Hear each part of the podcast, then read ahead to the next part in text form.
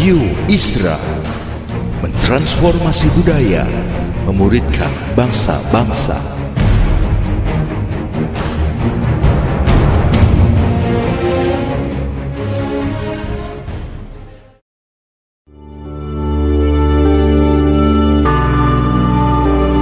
Apostolic Prophetic Messages mengungkapkan pesan dan arahan dari hati Tuhan bagi gerejanya demi menuntaskan mandat kerajaan Allah di Indonesia dan bangsa-bangsa. Selamat mendengarkan.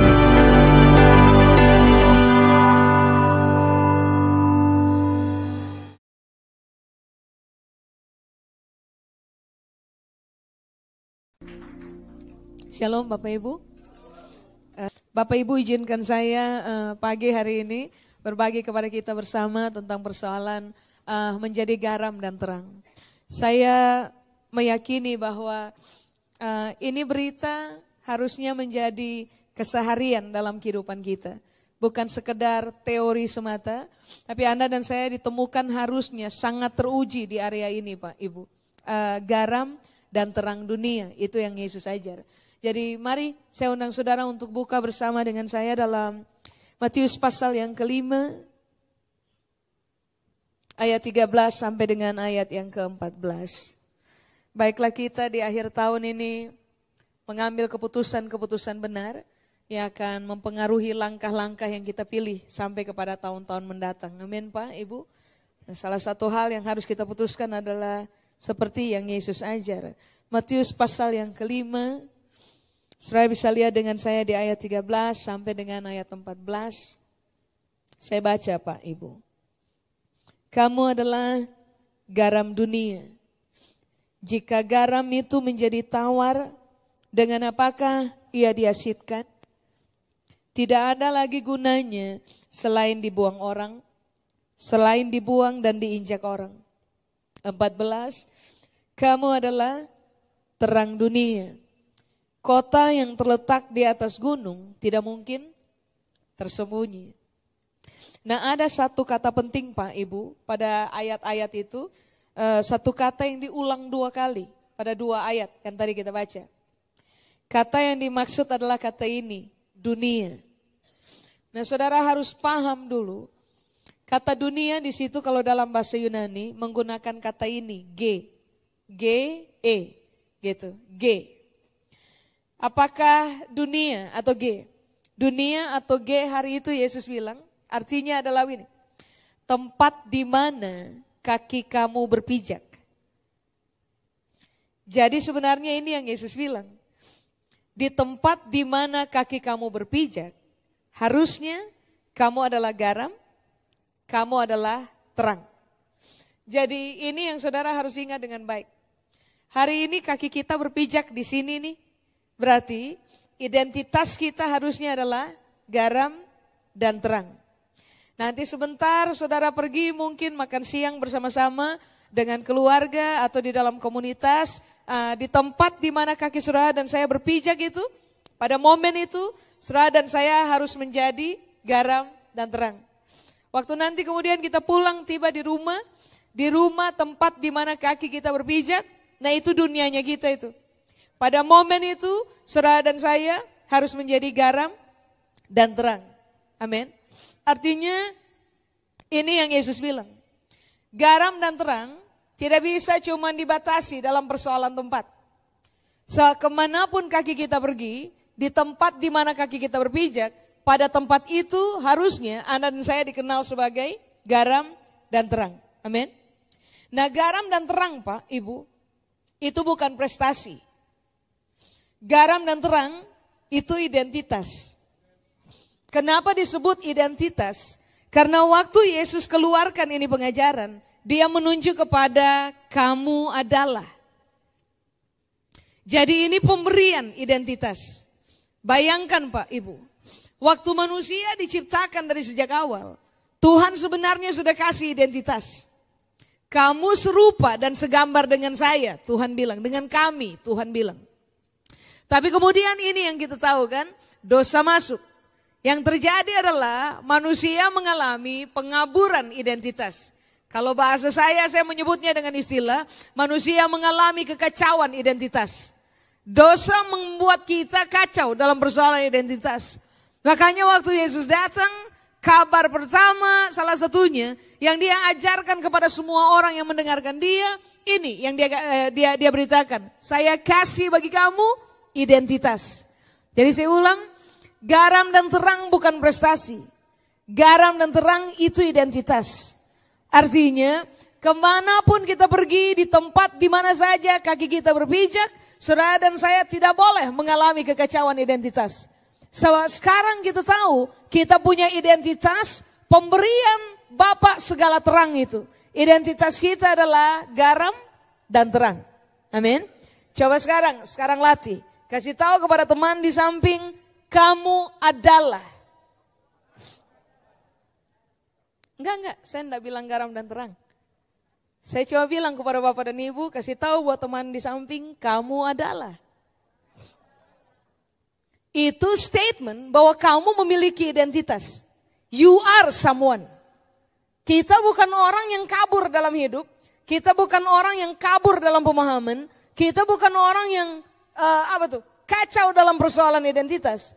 Sebab ini yang Alkitab ajar. Kamu adalah jadi Tuhan memberikan ketetapan mengenai siapa kita yang sebenarnya. Baru kemudian ini yang dia bilang. Kamu adalah satu, garam. Dua, kamu adalah terang. Amin. Ulang dengan saya. Kamu adalah. Jadi kalau saudara hidup masih kacau-kacau, masih bingung saya ini sebenarnya siapa. Nah kembali kepada apa yang Alkitab ajar. Bahwa kamu adalah, kamu telah memiliki identitas. Identitas kamu adalah satu, garam dua terang. Nah mari kita belajar dulu apa yang Alkitab ajar dengan kata ini. Identitas saya adalah garam. Garam itu dalam bahasa Yunani diambil dari kata ini Pak, Ibu, halas. H-A-L-A-S, halas. Halas punya pengertian yang bersama adalah begini, pengaruh. Jadi sebenarnya hari itu identitas yang Yesus kasih buat Anda dan saya adalah begini. Kamu bukan orang biasa. Di tempat di mana kamu berpijak, harusnya kamu menjadi orang yang melepaskan pengaruh. Berarti kalau di rumah Anda dan saya tidak melepaskan pengaruh, pengaruh hebat dalam rumahnya kita, kalau di tempat pelayanan saudara dan saya tidak lepaskan pengaruh. Kalau di tempat di mana kita bekerja atau kita membangun usaha. Atau tempat di mana kita berkomunitas dalam hidup tiap-tiap hari. Anda dan saya tidak melepaskan pengaruh. Berarti Anda dan saya sedang mengalami kekacauan identitas. Halo? Nah ini yang perlu kita pertimbangkan dengan baik. Yesus tentu saja tidak mengajarkan garam atau halas atau orang yang melepaskan pengaruh, Yesus tentu saja tidak mengacu kepada pengaruh buruk kan, pengaruh jahat. So apa pun yang dia ajarkan tentang kehidupan kita, uh, yang berkaitan dengan kehidupan kita, yang dia ajarkan adalah realita kebenaran dari kerajaan Allah. Berarti kalau sampai dia bilang kasih identitas untuk Anda dan saya, kamu adalah halas, kamu adalah orang yang melepaskan pengaruh atau membawa pengaruh. Berarti pengaruh yang Anda dan saya harus lepaskan di tempat di mana kita berpijak, harusnya pengaruh benar kan Pak Ibu? Sekarang coba pertimbangkan Pak Ibu. Di rumah, sebagai suami, sebagai papa. Pengaruh yang saudara lepaskan di, di rumah, itu pengaruh benar nggak? Mama, istri, waktu saudara ada di rumah, kaki berpijak di rumah. Pengaruh yang saudara lepaskan adalah pengaruh benar nggak? Anak, orang tua. Waktu kaki kita berpijak di rumah, pengaruh yang kita lepaskan adalah pengaruh benar nggak? So kalau di rumah saja Anda dan saya mengalami kekacauan identitas, kita gagal melepaskan pengaruh benar, berarti di luar pun Anda dan saya akan gagal dalam persoalan identitas. Makanya ini yang perlu kita pertimbangkan ulang Pak Ibu. Pengaruh apa yang saya bawa? Skop paling kecil dalam rumah saya. Pengaruh benar enggak? Kalau pengaruh benar berarti saya tahu betul saya siapa. Saya adalah garam. Kalau di dalam rumah saudara dan saya berhasil melepaskan pengaruh tentang persoalan kita keluar, itu akan merupakan sebuah perkara sangat natural, sangat mudah Pak Ibu untuk melepaskan pengaruh benar kepada siapa saja. Amin Pak, Ibu? Nah, think about it. Saya ini sudah akhir tahun nih. Jangan-jangan sampai dengan bulan ini, tanggal ini, hari ini nih, Saudara dan saya masih mengalami kekacauan identitas. Jangan-jangan. Makanya kenapa firman Tuhan ajar kepada kita supaya kita refleksi diri ulang Pak Ibu sebentar. Kita lagi bermain pakai identitas asli atau kita sedang mengalami realita kekacauan identitas. Nah pertimbangkan. Nah hal yang kedua, apakah garam atau halas? Garam atau halas punya pengertian yang kedua, kata ini yang Yesus maksudkan, pengorbanan. Berarti berita penting ini yang Yesus lagi berupaya ajar kepada murid-muridnya hari itu. Sebagai garam, kamu harusnya dikenal sebagai pribadi yang terbiasa rela berkorban. Gak ada amin ya. Sedangkan hari-hari terakhir ini kan, ini yang terjadi Pak Ibu. Orang lebih suka suka mengorbankan orang lain daripada diri sendiri berkorban. Kita lebih suka ambil untung dan membiarkan orang rugi dalam kehidupan. Nah kalau sampai itu yang terjadi dalam saudara dan saya punya kehidupan, Pak, Ibu, mari saya garis bawahi. Saudara dan saya sebenarnya sedang mengalami kekacauan identitas. So identitas kita yang sebenarnya yang Yesus kasih buat kita sampai nanti akhir dari kehidupan kita, ini yang Yesus ajar. Sebagai orang yang menyebut diri adalah garam, di tempat di mana kamu berpijak, kamu seharusnya menjadi pribadi yang sangat terbiasa berani berkorban Pak Ibu. Entah itu berani berkorban untuk Tuhan punya kepentingan atau berani berkorban untuk orang lain dalam kehidupan. Bukankah Alkitab dalam perjanjian baru mengajar kepada saudara dan saya bahwa hendaklah masing-masing orang mengutamakan kepentingan orang lain jauh lebih utama daripada kepentingannya sendiri. Ada unsur apa di situ? Pengorbanan. Makanya coba saudara lihat. Dari berita pertama tentang ke kelahiran raja itu sampai berita terakhir tentang naiknya raja dan kemudian raja akan kembali lagi. Coba saudara lihat, semuanya dari awal sampai akhir isi dari berita salah satunya adalah pengorbanan. Makanya kalau dalam hidup saudara dan saya tiap-tiap hari, kita ini di tempat di mana kita berpijak, kita nggak menemukan diri kita sebagai pribadi yang rela berkorban. Satu, untuk Tuhan punya kepentingan. Dua, untuk kehidupan orang-orang yang ada di sekeliling kita. Maaf Pak, Ibu, mari saya ulang. Saudara lagi kacau identitas itu.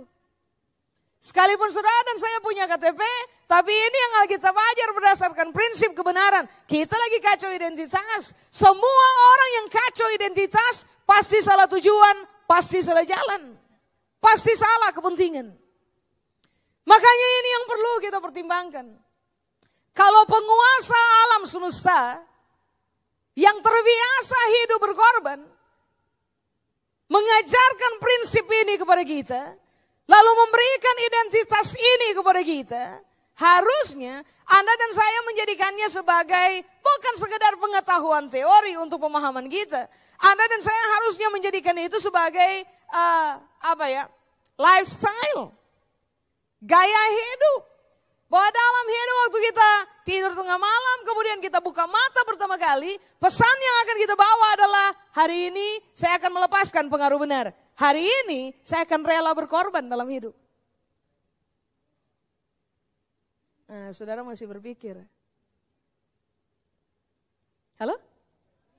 Rela berkorban Pak Ibu. Prinsip itu prinsip inti dalam kerajaan Allah. Nah orang percaya harus sangat merangkul prinsip itu. Merangkul saja tidak. Cium dan tidur bersama. Dengan itu prinsip. Rela berkorban. Supaya pada akhirnya dalam proses perjalanan kehidupan kita, Anda dan saya akan dikenal sebagai pribadi yang sangat mewakili realita Kristus di dalam kita. So, kalau Anda dan saya jago dalam semua sisi, tapi tidak berani atau tidak jago dalam realita berkorban dalam kehidupan, Anda dan saya tidak sedang mau menceritakan Kristus dalam realita keseharian kita kan. Amin. Nah mari kita lihat yang ketiga, pengertian dari garam atau halas. Pengertian yang ketiga dari garam atau halas adalah begini. Pembawa pesan damai. Ya ampun, waktu raja ini lahir, dia disebut dengan istilah Raja Damai. Berita yang dia sampaikan dalam seluruh kisah hidupnya adalah berita damai.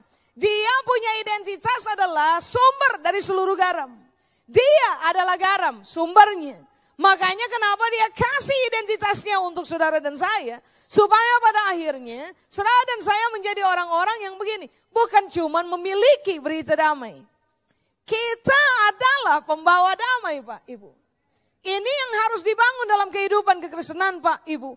Bahwa begini, damai itu inti. Hubungan itu inti. Jangan rusak hubungan lalu menjadi sumber pertengkaran, memutuskan untuk menjadi sumber pertikaian dalam sebuah hubungan hanya gara-gara realita ego yang kita pertahankan atau realita kekanak-kanakan yang Anda dan saya pilih untuk hidupi dalam kehidupan kita tiap-tiap hari. So, kalau Anda dan saya tahu betul siapa kita, identitas kita, pemberian Kristus ya, ya, yaitu adalah uh, garam, maka Anda dan saya harusnya paham betul di tempat di mana kaki kita berpijak, saudara dan saya harusnya dikenal sebagai orang yang tidak terbiasa bertengkar. Orang yang tidak terbiasa memicu pertikaian. Orang yang tidak rela mengorbankan sebuah hubungan. Kenapa? Karena kita adalah orang yang membawa damai. Harusnya kehadiran kita dalam sebuah hubungan itu akan membawa hubungan itu kepada kesimpulan terakhir, pendamaian. Iya dong Pak, Ibu. Masalahnya kan sekarang begini. Orang lebih rela hancur hubungan, yang penting ego terjaga.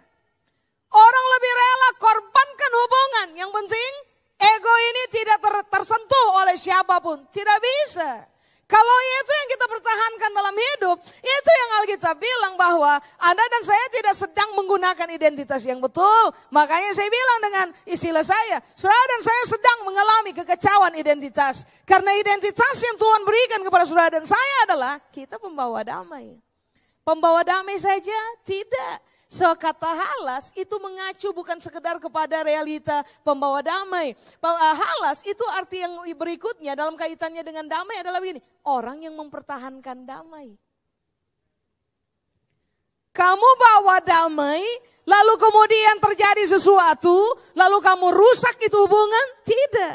Kamu bawa damai dalam hubungan dan kamu pertahankan damai dalam hubungan itu. Nah itu halas.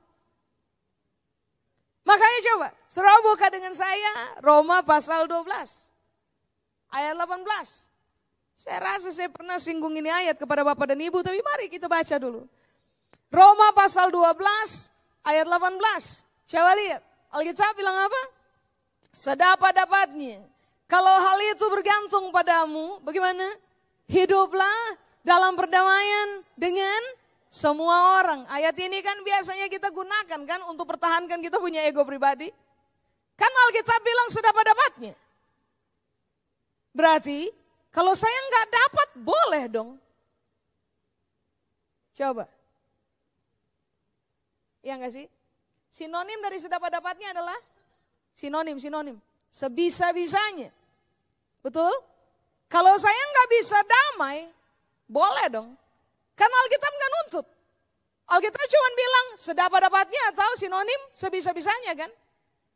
Ini terjemahan salah ini. Sekata sedapat-dapatnya dalam bahasa Yunani itu kalau saya tidak salah ingat uh, disebut dengan istilah uh, dunamos. Itu bahasa Yunani itu. Sedapat-dapatnya disebut dengan istilah dunamos. Dunamos itu artinya ini Pak Ibu ada kekuatan besar untuk berdamai. Ada kekuatan besar untuk berdamai di dalam kamu. Itu artinya. Makanya coba saudara lihat kembali itu ayat. Roma pasal, coba lihat ya. Sedapat-dapatnya. Indonesia punya terjemahan kurang tepat itu. Kalau diterjemahkan dalam sebuah kalimat dari kata dunamos, maka sebenarnya ini yang Alkitab bilang. Ada kekuatan besar untuk berdamai di dalam kamu. Sudah ada kekuatan besar. Sudah? Lalu kemudian ini yang kita bilang. Kalau hal itu bergantung padamu, itu salah terjemahan. Konsepnya adalah begini. Karena ada kekuatan besar di dalam kamu, maka berdamai itu bergantung kepadamu. Saya ulang, saya ulang, kurang-kurang. Sedapat dapatnya kalau hal itu bergantung padamu. Sudah? Kita punya pilih-pilihan untuk tidak mau berdamai. Itu kalau diterjemahkan dari bahasa yang kita baca di Alkitab. Tapi kalau saudara kembali ke bahasa asli, saudara akan menemukan ini yang sebenarnya Alkitab bilang. Kekuatan hebat untuk berdamai itu ada pada kamu. Jadi pendamaian atau perdamaian dalam sebuah hubungan itu tidak bergantung pada orang lain, itu bergantung pada kamu. Karena apa? Ada dunamos di dalam kamu. Halo? Makanya ini yang Yesus bilang, kamu punya identitas adalah halas. Kamu pembawa damai dan kamu mempertahankan damai di situ. Coba saudara lihat, ke mana pun Yesus pergi, dengan siapa saja Yesus duduk, pada akhirnya yang terjadi adalah lawan berubah jadi kawan. Kawan tetap menjadi kawan. Yesus bisa berlaku sangat baik ketika dia harus berhadapan dengan lawan dan kawan. Kenapa? Karena esens dalam hidupnya Yesus itu pendamai. Nah itu dia punya identitas. Nah identitas yang dia punya, dia kasih buat kita Pak Ibu. Makanya ini kan yang harus kita pertanyakan. Coba coba, dalam rumah tangga, rumah tangga mana coba yang tidak pernah bertengkar? Coba angkat tangan, sudah pasti malaikat. Nah maksudnya dalam realita hidup kita tiap-tiap hari selalu akan ada kan yang namanya miskomunikasi, selisih paham, pertengkaran. Nah coba pertanyakan ini. Siapa yang sadar betul tentang identitas diri, lalu mengambil inisiatif paling pertama untuk apa coba? Berdamai. Nah which one? Atau jangan-jangan saudara akhirnya memutuskan tuh ini, sudah tidur saling lihat dinding saja. Suami tidur lihat dinding, istri tidur lihat dinding dan itu terjadi kira-kira seribu-seribu tahun dulu. Baru nanti tunggu bulu kuduk berdiri, sesuatu terjadi, baru kemudian pendamaian terjadi. Pak, Ibu, posisi kayak begitu tuh, kayak begitu tuh. Nah ini yang Alkitab ajar buat kita. Kamu sedang bermain dengan identitas salah. So, kalau kamu tidak mau berdamai dengan orang lain dan mengambil inisiatif paling pertama untuk berdamai dengan orang lain, nah kamu kacau identitas. Kamu menyalahi realita tentang siapa kamu yang sebenarnya. Makanya ini yang perlu kita pertimbangkan. Pengaruh yang saya lepaskan, start di tempat di mana saya berpijak tiap-tiap hari, rumah. Pengaruh benar nggak? Dua, dalam rumah saya dikenal sebagai orang yang terbiasa berkorban nggak? Tiga, dalam rumah saya adalah inisiator pendamaian dan gemar mempertahankannya enggak? Itu kan permainannya baru dalam rumah. Karena setelah itu tiap hari kita akan keluar. Interaksi dengan siapa saja. Nah identitas itu harus dibawa. Makanya Yesus bilang, di tempat di mana kaki kamu berpijak, kamu punya identitas, tidak bisa disangkal, garam. Amin Pak, Ibu? Berikutnya, apakah halas? Halas itu punya pengertian ini, kebijaksanaan. Berarti waktu dia bilang kamu adalah garam, berarti ini yang Yesus bilang, kamu tuh bijaksana. Ya ampun, ini identitas hebat kan Pak Ibu? Coba, dapat di mana? Semua orang datang pada kita dan berkata, ya ampun, kamu tuh bijaksana loh. Enggak. Enggak. Enggak banyak orang bijaksana dalam hidup. Tapi ini yang Yesus kasih buat kita, yang menurut saya ini pemberian hebat. Dia kasih statement tentang siapa kita. Statement tentang siapa kita, ini yang dia bilang, kamu tuh orang bijaksana. Ya ampun. Bapak Ibu, simple. Orang disebut bijaksana karena kendali diri kuat. Orang disebut bijaksana karena sebelum dia ngomong dia berpikir seribu kali. Sebelum dia bersikap, dia berpikir seribu kali. Sebelum dia ambil keputusan, dia berpikir seribu kali. Sebelum dia mempertontonkan kelakuan, dia berpikir seribu kali. Nah itu bijaksana. Artinya waktu Yesus bilang kamu adalah garam, yang Yesus maksudkan adalah ini. Kamu tidak bisa hidup sembarangan kan? Kamu kalau tahu siapa identitas diri, maka kamu tidak akan lagi hidup sembarangan. Bicara nggak sembarangan, mikir nggak sembarangan, bertindak nggak sembarangan, bersikap nggak sembarangan, ambil keputusan nggak sembarangan. Kenapa? Kita orang bijak, nggak bisa sembarangan dalam hidup. Sudah diam sekali. Bagaimana Pak Ibu? This is our true identity. Identitas kita yang sebenarnya nih.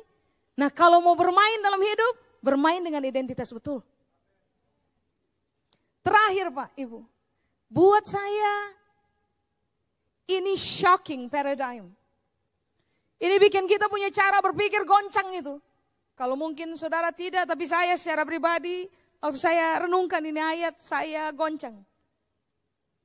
Uh, truly shock. Mengalami keadaan shock di dalam. So waktu Yesus bilang ini, kamu adalah garam, kamu adalah halas. Pengertian yang kelima adalah ini, kamu adalah kasih karunia. Tahukah saudara bahwa saudara adalah kasih karunia?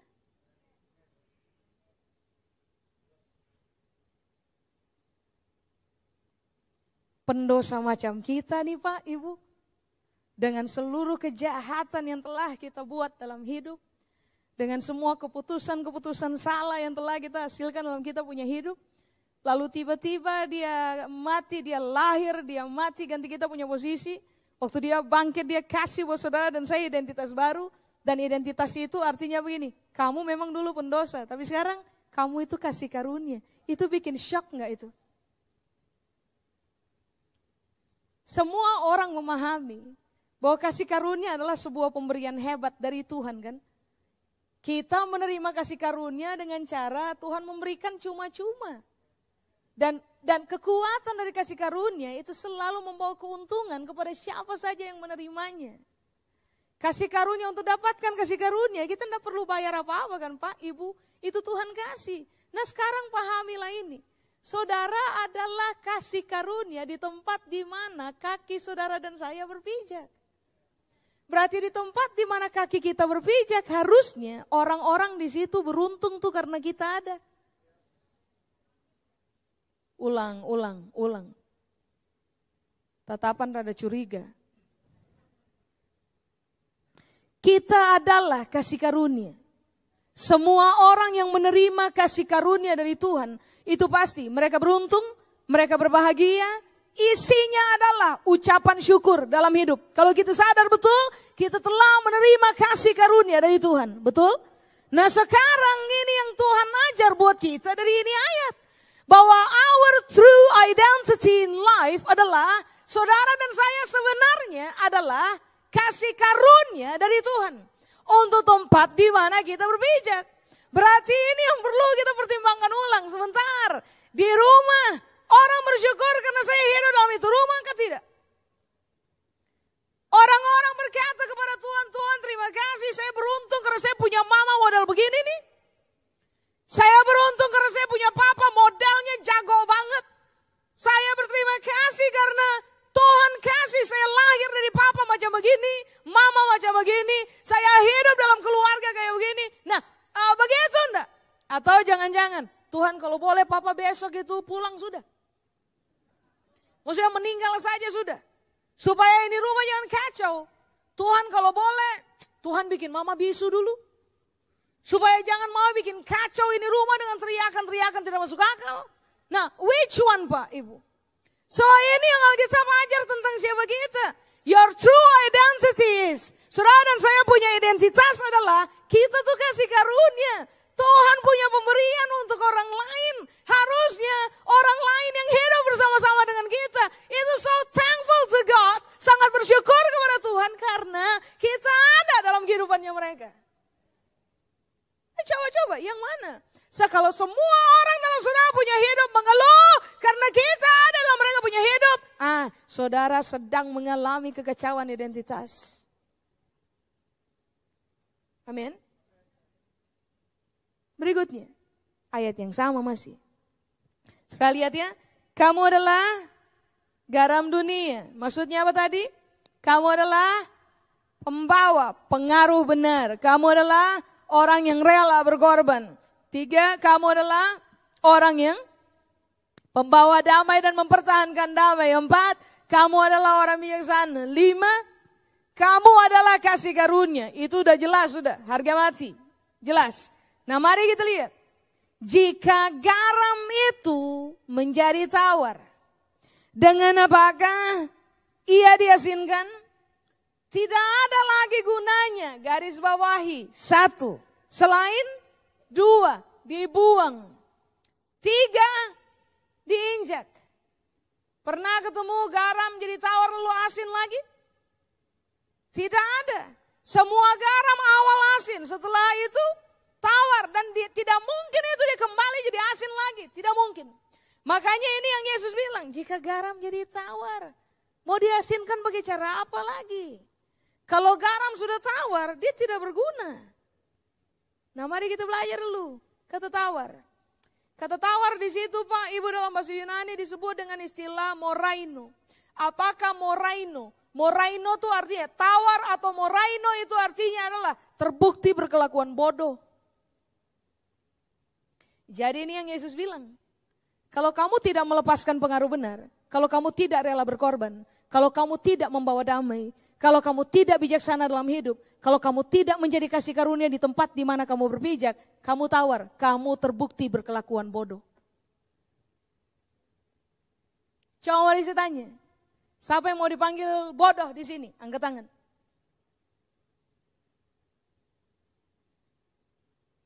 Tidak ada respon. Saya tanya ulang. Jangan-jangan saudara tidak mengerti.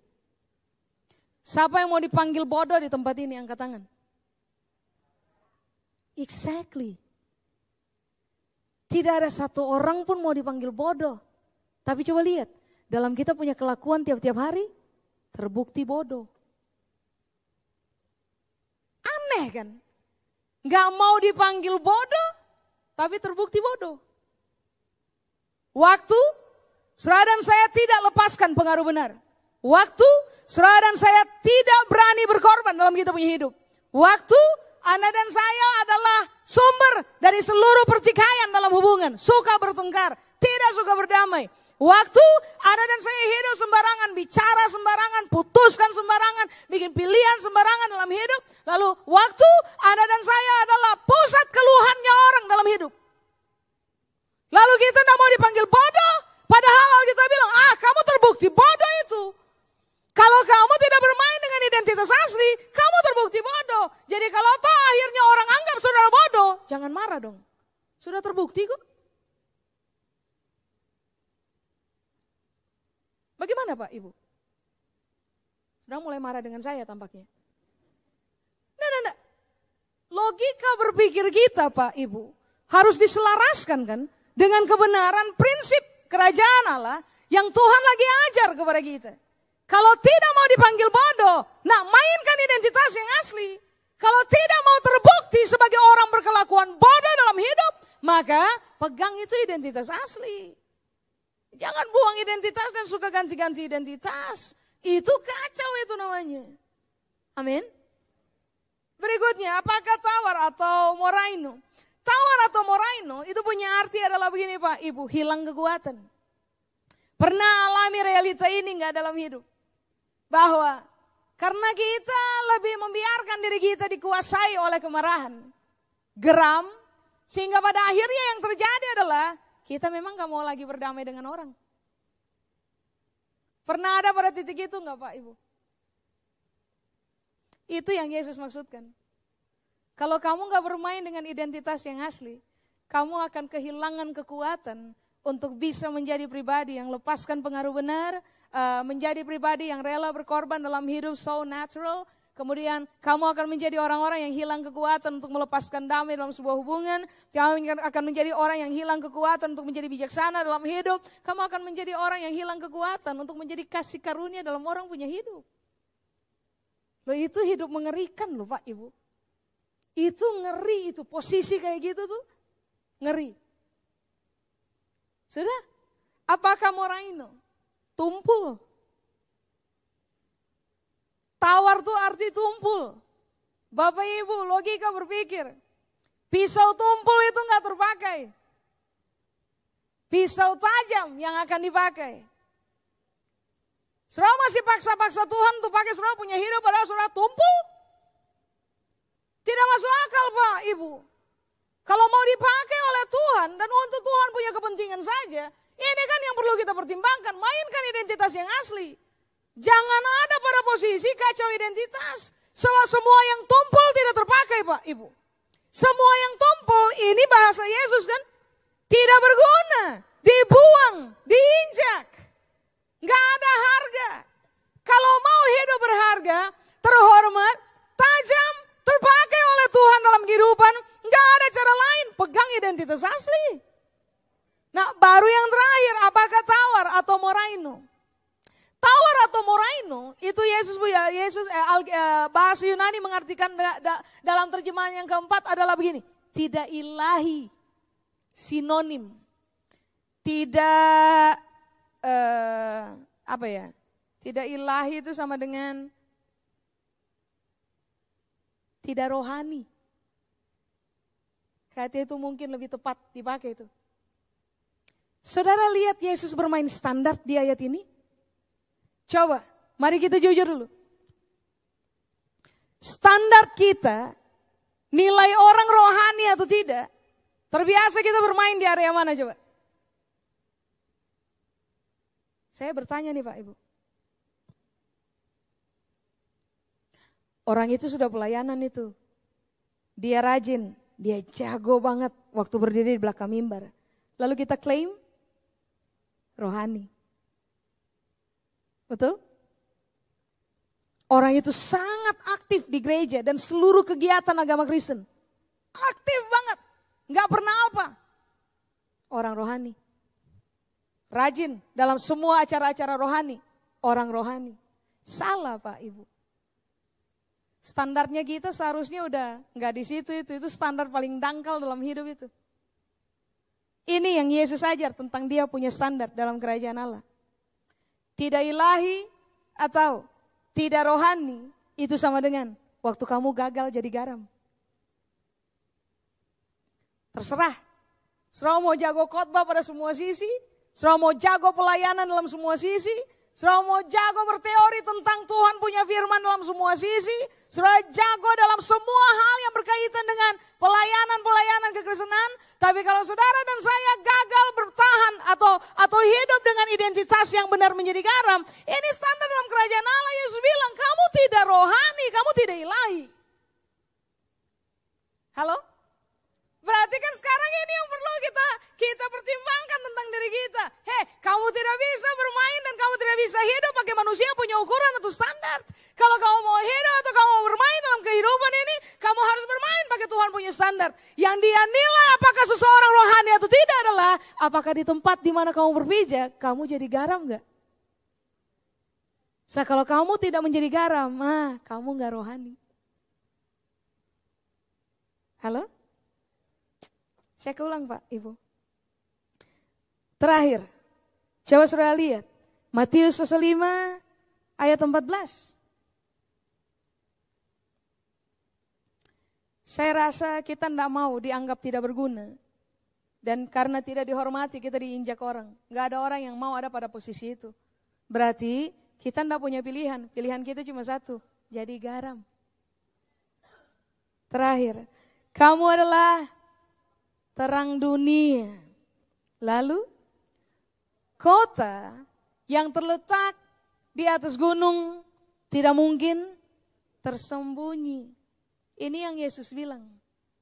Saudara dan saya punya tempat bukan di bawah. Saudara dan saya punya tempat itu di atas. Makanya ini yang dia ajar. Terang itu ditaruh di atas kaki Dian. Bukan di bawah ganteng. Garam adalah identitas, terang adalah identitas. Jadi siapakah kita? Kita ini orang-orang atas, bukan orang-orang bawah. Makanya kan kalau sudah pelajari tulisannya Paulus, Paulus bilang apa coba? Pikirkanlah perkara yang di atas, bukan perkara yang di bawah. Betul? Sebab yang di atas itu Kristus tinggal di situ. Di bawah, Kristus tidak tinggal di situ. Nah ini yang Alkitab bilang, kamu adalah terang. Lalu ini yang dia tekankan, kota yang terletak garis bawahi kata penting ini, di atas gunung. Semua terang bermain di atas, tidak ada terang bermain di bawah. Kenapa semua terang harus ada di atas? Supaya sinarnya itu berbinar, sinarnya itu melepas kepada semua sisi. Jadi siapa pun tinggal dalam kegelapan, lihat ada harapan karena terang ada di atas. Coba bayangkan kalau terang ditaruh di bawah kaki, uh, ditaruh di bawah gantang, ada orang lihat terang? Tidak. Saya ulang Pak Ibu. Tuhan bukan cuma kasih tahu kepada Anda dan saya bahwa kita punya identitas adalah garam. Yang kedua ini yang dia ajar, kamu punya identitas adalah kamu terang. Posisi kamu ada di mana? Bukan di bawah Pak, Ibu kasih tahu. Ulang-ulang untuk diri sendiri. Kamu punya posisi bukan ada di bawah. Jadi jangan kampungan dalam hidup. Kamu punya posisi ada di atas, terhormat, bangsawan, bermain dengan cara itu Pak, Ibu. Nah itu kita. So, kalau Anda dan saya nggak sadar tentang identitas ini, kita akan berperilaku seperti orang rendahan Pak Ibu. Yang tidak masuk akal. Yang mengakui Kristus tapi dalam kelakuannya tidak mengakui Kristus itu. Alkitab bilang, kamu akui Kristus dalam mulut, tetapi dari kamu punya perbuatan, kamu terbukti melakukan kejahatan di hadapan Kristus. Coba.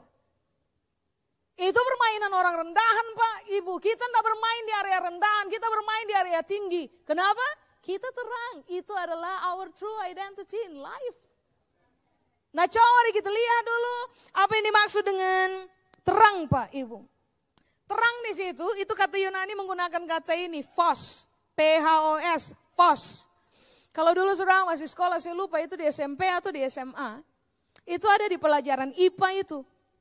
Fluoresensi, fosforesensi. Sudah masih ingat? Kalau sudah anda ingat mungkin dulu waktu diajar sudah anda masuk sekolah itu. Jadi fluoresensi atau fosforesensi. Nah kata fos di situ itu terang kan. Nah apakah terang atau fos? Terang atau fos di situ artinya bukan kayak gini Pak Ibu. Bukan cuma kayak gini. Lampu nyala terus terang menyebar. Bukan cuma itu ternyata. Karena pengertian paling inti dari kata terang atau fos adalah pikiran yang berkualitas. Bukan terang yang binar berbinar. Itu adalah bagian dari kata fos. Tapi, uh, tapi arti paling inti dari kata fos adalah pikiran berkualitas. Makanya coba lihat, tadi saya bilang kepada saudara, terang tuh main di atas. Posisi di atas, bukan di bawah. Ini yang Yesus tegaskan. Kalau kamu punya pikiran berkualitas, posisi kamu pasti di atas, bukan di bawah. Kamu diikuti, kamu bukan pengikut. Sebab gelap ikuti terang, nggak ada terang ikuti gelap. Tidak ada. Makanya ini kan yang perlu kita kita pertimbangkan Pak Ibu. Kita ini bermain teori kan, kamu adalah garam, kamu adalah terang. Sebentar, sebentar. Yakin terang. Saya kalau berani menyebut diri terang, berarti pertaruhannya cuma satu. Pada pengertian yang pertama, pertaruhannya cuma satu. Isi pikir kamu berkualitas nggak? Saya kalau isi pikir kamu tidak berkualitas, maaf Pak, Ibu, kita bukan terang. Kita lagi mengalami kekacauan identitas.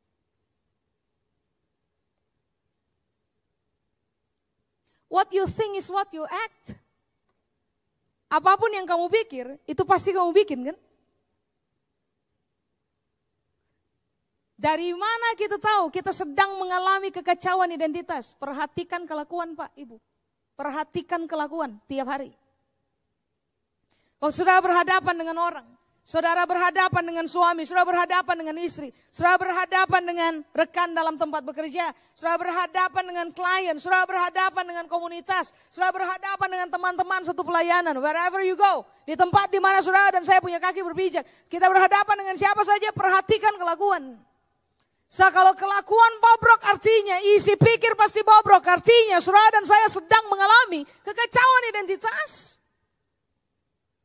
Sedangkan ini yang Yesus berupaya tahu kepada kita. Kalau kamu punya isi pikir berkualitas, kamu punya kelakuan pasti berkualitas. Makanya pengertian yang kedua dari fos adalah begini, manifestasi dari terang. Pengertian yang pertama adalah pikiran yang berkualitas. Pengertian yang kedua adalah manifestasi dari terang. Manifestasi dari pikiran apa coba? Kelakuan. Makanya berani menyebut diri saya adalah terang, dua sisi yang sudah dan saya harus soroti. Isi pikir kamu apa? Kamu punya kelakuan bagaimana? So, kalau itu tidak bersejalan dengan kebenaran yang Yesus ajar, kamu salah identitas. Nah itu bertobat itu. Semua orang yang salah identitas pasti lagi kasih diri ada di bawah dominasi dosa kan. Sedangkan waktu kita dedicate our own life, uh, persembahkan itu kita punya hidup kepada Tuhan, uh, pada momen itu harusnya kebenaran kita biarkan memerintah kita punya hidup. Start dari mana coba? Pikiran. Yang kemudian drive kita untuk mengerjakan kelakuan-kelakuan berkualitas Pak Ibu. Uh, makanya ini yang Alkitab ajarkan. Tidak ada itu pernah ditemukan. Dari satu mata air keluar dua sumber. Air manis dan air pahit itu Alkitab tulis. Artinya kan ini yang Alkitab bilang. Kalau sumbernya pahit, keluar pasti pahit. Kalau sumbernya manis, keluar pasti manis. Pusat dalam hidupnya manusia, pusat. Titik sentral dalam kita punya hidup apa coba Pak Ibu? Pikiran. Medan pertempuran terbesar manusia sepanjang zaman sampai akhir kita tutup mata. Cuma satu, pikiran. Makanya Yesus kasih tahu buat saudara dan saya sebentar. Kamu punya identitas bukan cuma garam. Kamu itu terang. Kamu itu harus sangat menguasai cara kamu berpikir. Sehingga pada akhirnya kelakuan yang kamu pertontonkan dalam hidup tiap-tiap hari. Itu sangat mewakili isi dari kamu punya pikir. Baru pada momen itu kamulah terang. Bagaimana Pak Ibu? Kita ini pembohong besar kan Pak Ibu. Ngaku terang tapi kelakuan kampungan itu pembohong besar itu. Ngaku terang kelakuan tidak terhormat. Ngaku terang kelakuan seperti orang bawah bukan orang atas. Bikin malu. Tidak bisa, itu kacau identitas itu. Kalau kalau kalau eh, berpegang, berpatok kepada identitas pemberian Kristus kepada kita, maka ini akan kita buat dalam kehidupannya kita. Ah, tata ulang isi pikirnya. Supaya kelakuannya betul-betul teruji. So, kalau dua sisi itu bermain dengan hebat, bermain secara seimbang, welcome. Welcome to the reality of the kingdom of God. Apa itu? Kamu adalah terang. Ayat terakhir sudah, dari seluruh yang paling akhir. Filipi pasal 4 Pak Ibu. Filipi pasal 4 ayat 8, saya rasa saya pernah share ini ayat kepada saudara, tapi mari saya ulang lagi. Filipi pasal 4 ayat 8. Alkitab bilang, jadi akhirnya saudara-saudara, bagaimana? Semua yang benar, lalu mulia, lalu adil, lalu suci, lalu manis. Kemudian sedap didengar, lalu kebajikan, lalu patut dipuji. Kalimat terakhir Paulus bilang apa? Exactly. Pikirkanlah semuanya itu. Kata pikirkan diambil dari kata Yunani logisomai. Kata logisomai itu artinya kalau diterjemahkan ulang ke dalam Indonesia bukan sekedar pikirkanlah. Kata logisomai kalau diterjemahkan dalam bahasa Indonesia itu artinya ini. Jadikan sebagai inventaris otak. Jadi Paulus bilang, ada benang merahnya dengan apa yang Yesus ajar? Ada banget. Makanya ini yang Paulus bilang, inventaris dong kamu punya otak. Itu nggak enak banget itu kalimat, tapi itu artinya. Inventaris dong kamu punya otak, itu harus delapan yang di atas tuh. Apa tadi? Benar, mulia, adil, suci, manis. Disebut kebajikan, patut dipuji, apalagi tadi. Sedap didengar. Delapan itu itu harus jadi inventaris otak. Apakah inventaris? Daftar barang milik. Kamu punya otak, teliti ulang daftar barang miliknya isinya apa aja. So itu akan mempengaruhi kualitas terang di dalam kita. Itu akan sangat mempengaruhi saudara dan saya lagi bermain pakai identitas asli atau saudara dan saya sedang hidup dengan mengalami kekecauan identitas. Coba cek. Saya kalau isi pikir kita benar, kelakuan pasti benar dan itu terang. So kalau isi pikir manis, kelakuan pasti manis dan itu terang. Isi pikir adil, kelakuan pasti adil, itu terang. Isi pikir mulia, kelakuan pasti mulia, itu terang. Nah sesimpel itu Alkitab ajar. Makanya kalau ada hal yang kita fight for tiap-tiap hari adalah sebentar disiplin isi otak. Supaya isinya bukan tentang kejahatan, ketidakadilan, ketidakbenaran, hal-hal yang pahit. Bapak Ibu, eh, kita pernah ada di area itu. Tapi kita udah pas harusnya kan. Harusnya kisah-kisah itu udah selesai di kita itu. Karena kebenaran kan seharusnya semakin membersihkan kita punya isi otak Pak Ibu. Sehingga inventaris dalam otaknya kita teruji pada delapan sisi itu Pak Ibu. Kenapa? Pertaruhannya ini kita punya identitas. Pertaruhan. Terakhir lagi dari yang paling akhir. Saya harus jelaskan kalimat terakhir dari ayat 14. Coba saudara lihat. Tuhan to fair. Tuhan to fair, for sure. Coba lihat ayat 14. Kamu adalah terang. Kota yang terletak di atas, garis bawahi, gunung. Coba lihat. Tidak mungkin tersembunyi. Kata tersembunyi itu diambil dari kata kripto. Makanya Superman punya Superman punya apa ya? Lawan ya? Kelemahan, kelemahan. Disebut apa? Kryptonite. Coba aja, kalau sudah ikuti uh, film Superman, Kryptonite-nya ada di tempat tersembunyi enggak? Oh, enggak nonton film ya? Ya sudah enggak apa-apa juga sih. Kryptonite itu kan ada tempat sangat tersembunyi kan? Sampai Lex Luthor akhirnya Luthor akhirnya menemukan itu tempat, dia ambil batu kemudian dia serang Superman, right? Ya ampun ini khotbah tuh cerita film ya. Enggak, cuman cuma ini maksud saya, saya harus cerita ini Sebab kripto itu betul-betul sangat dirahasiakan, sangat tersembunyi, nun jauh di sana, sehingga orang umum tidak mungkin menemukannya. Sedangkan ini yang Yesus bilang, kota yang terletak di atas gunung itu tidak mungkin kripto. Tidak mungkin nun jauh di sana yang susah dicapai orang. Tidak mungkin tersembunyi atau rahasia sehingga orang susah lihat. Tidak mungkin. So, kalau kamu memiliki pikiran berkualitas, lalu kelakuan kamu berkualitas, siapa aja gampang banget lihat siapa kamu yang sebenarnya. Lo itu identity Pak Ibu. Makanya coba pertanyakan ini. Orang lain tahu kita kita yang asli ini seperti apa sih? Dalam hidup tiap hari. Saudara jangan terlalu percaya saya. Saudara cuma lihat saya waktu saya ada di panggung ini kan. Saudara baru bisa percaya saya setelah saudara bergaul dengan saya tiap-tiap hari dalam kehidupan, right? Karena saudara akan menemukan siapa saya yang sebenarnya waktu saya turun dari panggung. Secara ini yang Yesus ajar. Semua yang adalah terang, itu nggak bisa lagi ditutupi. Semua mata akan menyorot kepada kita. Sebab kita tidak akan dirahasiakan oleh Tuhan kepada siapa pun. Tuhan launching itu.